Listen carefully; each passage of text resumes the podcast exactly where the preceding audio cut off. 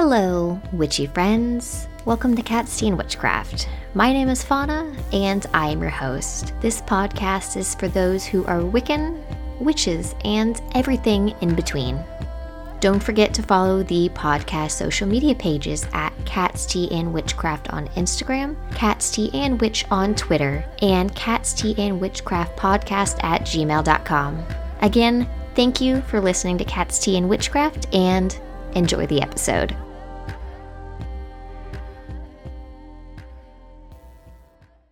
Witchy peeps. Welcome back to the podcast. This is episode 119, and today's topic is on Lughnasadh. Before we jump into the topic of Lughnasadh, we have this week's crystal, stone, whatever you want to call it, and that is pyrite, otherwise known as fool's gold. The first book we are going to use to go over pyrite is The Essential Guide to Crystals, starting on page 108. It says pyrite. This stone is popular among many collectors for its beautiful luster and fascinating crystals. Sometimes called iron pyrites or fool's gold, this common mineral is found in all kinds of rocks and is associated with heated water. The largest deposits are found in Spain. Its name derives from the Greek word py, meaning fire. Because it sparks easily when struck, and has been used in fire making since ancient times. Its reflective gold color also links to the sun. In healing, pyrite has a natural affinity to the solar plexus and abdominal region. For identification and care, pyrite has reflective, brassy gold surfaces. Crystals often have striated faces, and striations always run in different directions. The mineral is found in perfect cubes as well as complex lusters, massive lumps, and radiating striated discs. Pyrite is soft and brittle, so it is best to keep it away from harder stones. For magic, it protects against all forms of darkness and can be used as a mirror to reveal the truth.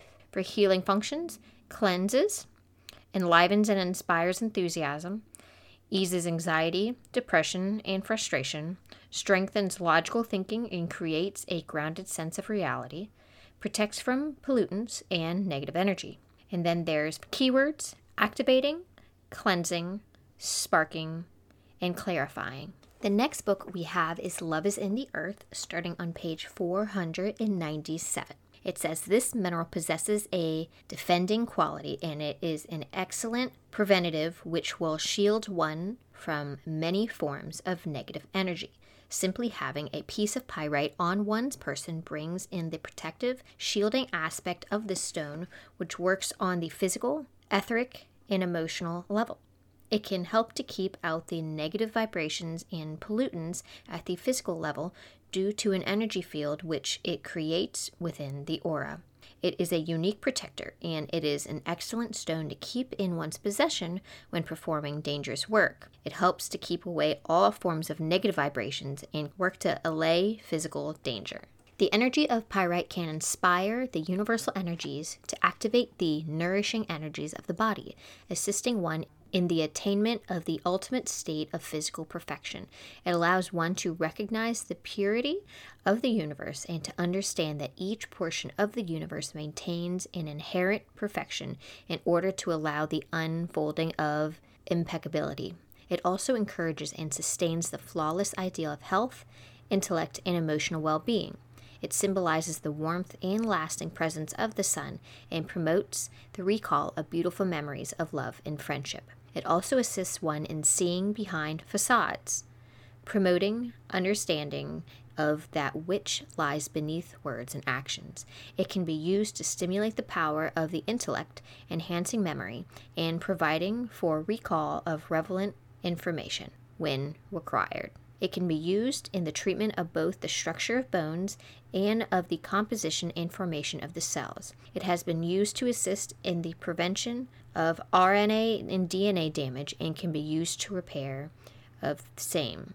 It can be used in the treatment of bronchitis and disorders of the lungs. It has been used in the treatment of violent and or highly infective diseases as well as by others who are working with those affected in order to provide protection from the affection. It has also been used to lessen fevers and to reduce inflammation. So that is all I have for Love is in the Earth. That last part did give a lot of medical stuff in there, so please take that stuff with a grain of salt and do not use any crystal as a replacement for any medical treatment that you or other people are seeking. And the last book that I have for you guys today is Llewellyn's Complete Book of Correspondence. And for pyrite, it starts on page 240. It says, Pyrite, also known as fool's gold, for zodiac, Taurus, solar system, Mars element, fire, chakras, heart, root, and solar plexus. For energy, yang. For issues, intentions, and powers, it says concentration and focus, deceit, divination, emotions, energy, luck, memory and memories, the mind, money, prosperity, protection, physical ability, relationships, skills, spirituality, strength, success, wealth, and willpower. So that is all I have for you today on pyrite.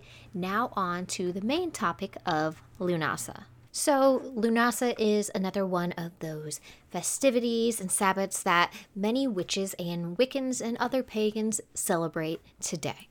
So, Lughnasadh, or also known as Lammas, is one of the fall harvest festivals, like I said, that many witches and pagans celebrate at the end of the summer. So, right around now, I guess August technically is not the end of the summer. We still have like a whole month, almost two months left, but we're getting to that harvesty time where things eventually are going to start turning into the fall. It is commonly seen as an abundance holiday due to the high quality of food prior to the winter seasons once plants and crops start to die and stop growing. The alternative Anglo Saxon name of Lammas or Lammas, you might hear it pronounced slightly differently, is also called Loaf Mass. This Sabbat is one of is actually the last of the four Gaelic festivals after Samhain, Imbolc, and Beltane. According to Boston Public Library, the Sabbat occurs on August 1st, which is about halfway between the summer solstice, Litha, and the fall equinox of Mabon. This holiday celebrates the grain harvest. Grain is a very important crop for most civilizations. If the grain was left in the fields for too long, or if the bread was made from grain that was not baked in time, families might starve. In early Ireland, it was not good to harvest grain before Lammas. If you did harvest before then, that might mean that the harvest from the previous year ran out before the next harvest was ready. This meant that the farmers would have failed in providing for their community. On Lammas, the first sheaves of grain were cut, and by the night, the first loaves of bread of the season would have been baked. The word Lammas comes from an Old English phrase that translates to loaf mass. In early Christianity, the first loaves of the season were blessed by the church during Mass. In some traditions, this day honors the Celtic god Lugh. This celebration of the god Lugh, referred to as Lughnasadh, Lugh is the god of craftsmanship. He is skilled in many things, including blacksmithing, wheel making, and fighting. There is some discrepancy as to why Lugh is honored on this day. Some tales say that this is the date of Lugh's wedding feast. Other stories say it is because he held a harvest fair in honor of his foster mother, Tailtiu, on this date. Modern day pagans bake bread and cakes to celebrate the historical grain harvest. Some observers celebrate with a harvest ritual. This ritual typically involves decorating an altar with symbols of the season. Some of these symbols includes corn, grapes, apples, and any other crops that might have been harvested at this time. Some of these rituals involve casting a circle and saying some words that symbolize their thanks to the earth for the harvest. After the ritual, everyone there eats some bread together and may also drink wine to wash it down. To honor Lugh, people make crafts and decorations in their house to represent his skills in those areas. And as most Sabbats, there is feasting. This feast usually is prepared with one's harvested crops at the time, or if they have their own garden. And from another source that I have, from Newgrange, it says In Celtic mythology, the god Lugh, one of the chief gods of the Tuatha De Danann, established the Lughnasadh festival as a funeral feast and games commemorating his foster mother, Tailtiu. She died on August 1st of exhaustion after clearing the plains of Brega for farming. The ancient kingdom of Brega was bounded on the south by the river Liffey and extended northwards across the Boyne Valley. The first Telltown Games were held where Tailtiu was buried on the banks of the river Blackwater before it joins the river Boyne.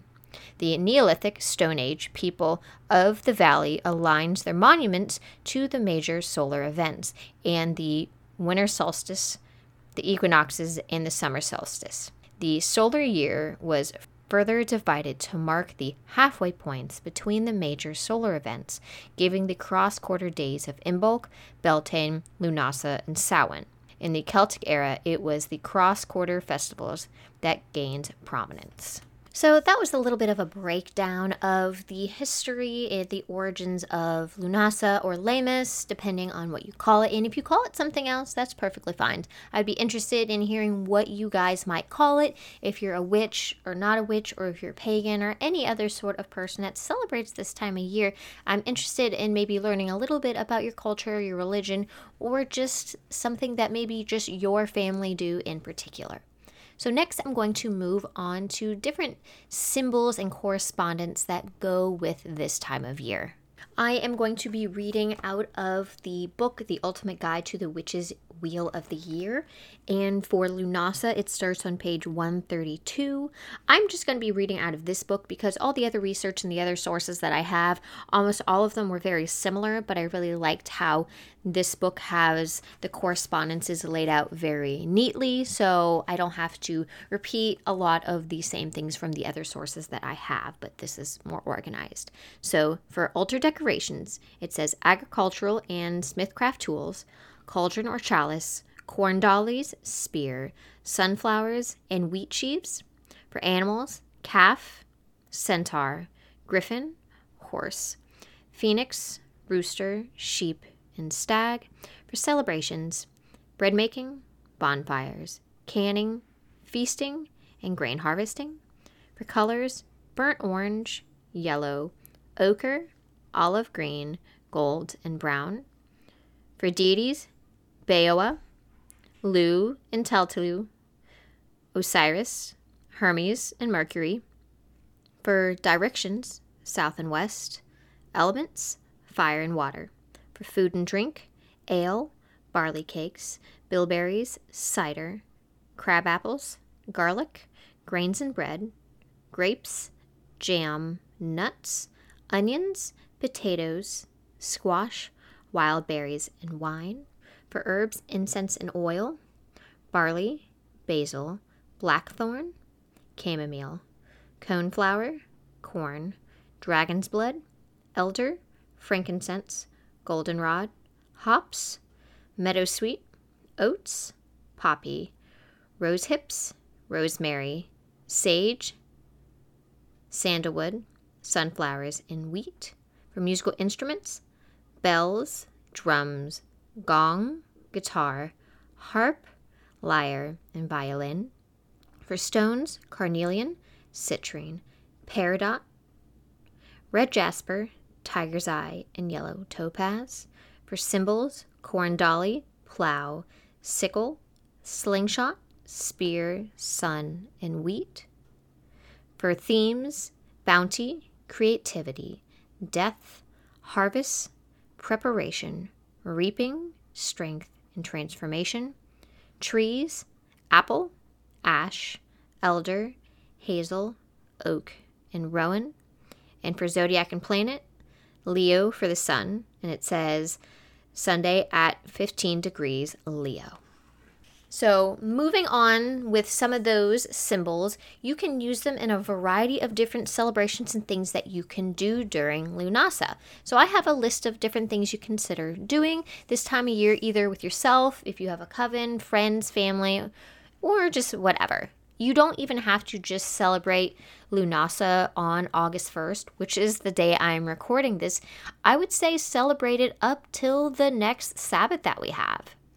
So, some of the things that you can do is have a ritual celebrating the start of the harvest season. You can bake bread, work with the sun since it is a sun celebration. Kind of, I guess, technically, maybe.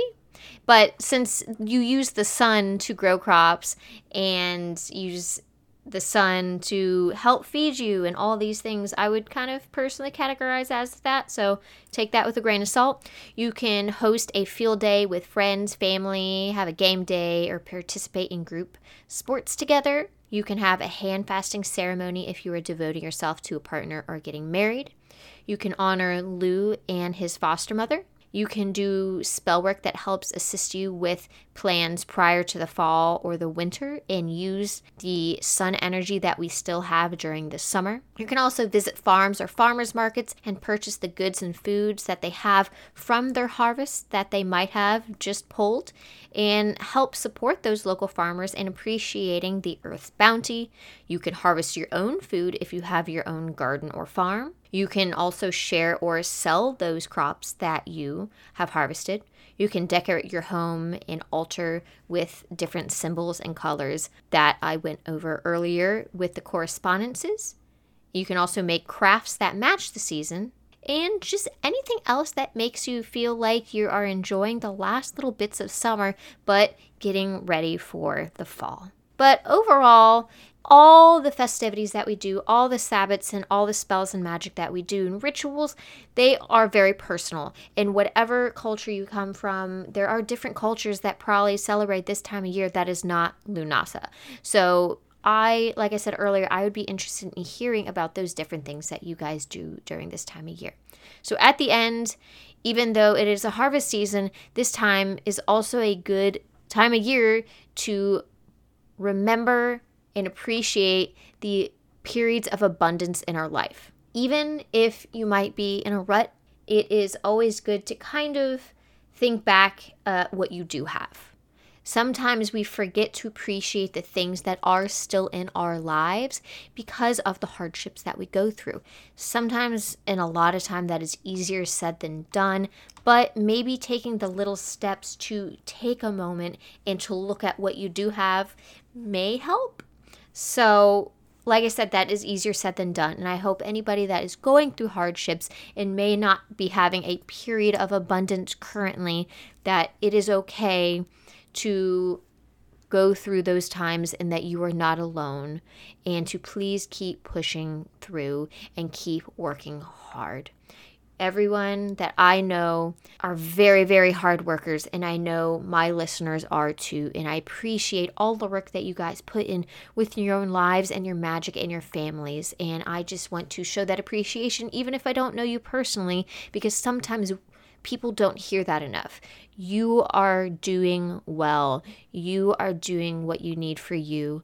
And if you are feeling down, just know that there are people out there that are rooting for you. Even if things are feeling a little tough, it might not feel so abundant as well.